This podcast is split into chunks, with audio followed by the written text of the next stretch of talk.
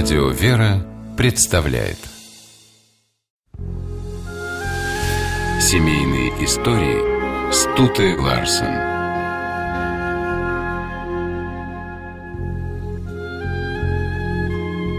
Когда-то Илья Ильф, приступая к роману «12 стульев» и мучаясь над самой первой фразой, решил Пусть будет старомодно и банально в уездном городе Н. Самая важная глава в жизни самого Ильфа тоже началась старомодно в уездном городе Одессе.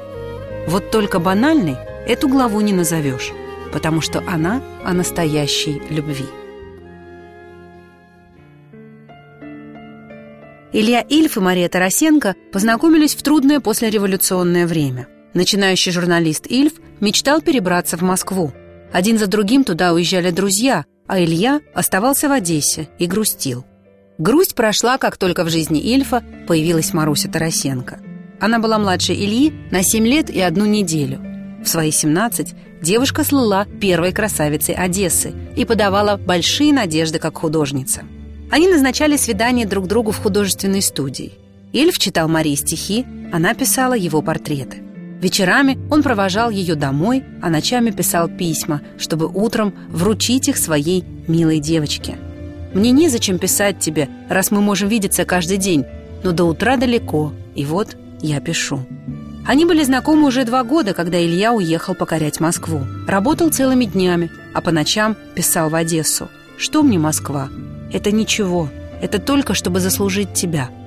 Удивительно, что, получая послание полной любви, Маруся отчаянно ревновала Ильфа к своим воображаемым соперницам. Ильф, читая письма с упреками в нелюбви, расстраивался и просил Марусю об одном – ничего не усложнять. Но не усложнять романтическая девушка не могла, ведь даже собираясь просто написать письмо, она красила губы и наряжалась, представляя, что Илья ее видит.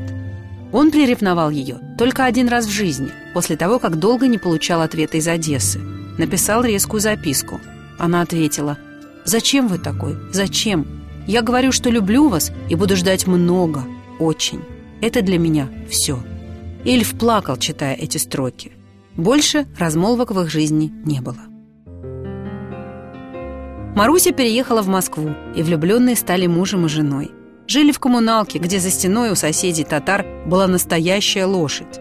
Бытовые трудности Маруси не пугали, хотя ржание мешало спать. Мария чувствовала себя чудесно, писала картины и немного работала в журналах. Жили Ильфы скромно, если не сказать бедно. У Ильи даже приличных брюк не было. А те, что были, носились на пару с Юрием Олешей, который жил в той же квартире. Эти штаны имели такой потрепанный вид, что Маруся, приняв их за тряпку, однажды вымыла ими пол. Когда Ильф увлекся фотографией, главной его моделью стала любимая жена. Маруся у шкафа, Маруся за роялем, Маруся в пальто, Снимков было огромное множество, и самый изумительный – Маруся с крестом. Этот крест на нитке из гранатовых бусин, подарок Ильи, Мария хранила всю жизнь. В 1936 году в семье родилась дочка Саша. Ильф обожал девочку и придумал ей нежное прозвище «Пига» – «поросеночек». Приходящих в дом гостей тащил посмотреть на младенца и спрашивал «Правда моя дочь красавица?». Маруся и Саша часто оставались одни. Отец семейства уезжал в командировки – но не успевал поезд отойти от Москвы, как Ильф начинал скучать и писал домой. «Нежные мои девочки, я очень хочу видеть вас обеих. Помню о вас и люблю вас бесконечно». Тоска по семье была такой, что Ильф отказался от поездки на Кубу, которую ему предложили во время путешествия по Америке. Заманчивому вояжу Илья предпочел своих дочек, как он называл Марию и Сашу. Но из Америки писатель вернулся уже неизлечимо больным. Туберкулез развивался стремительно. Маруся сбивалась с ног, разыскивая лекарства и врачей. Но спасти Ильфа уже никто не мог. Умирая, он сказал жене, «Оставляю тебе мою Сашеньку в память о себе». Они прожили вместе 13 счастливых лет. Смерть мужа стала для Маруси страшным ударом. Она пережила Илью почти на полвека, но боль от утраты не утихала.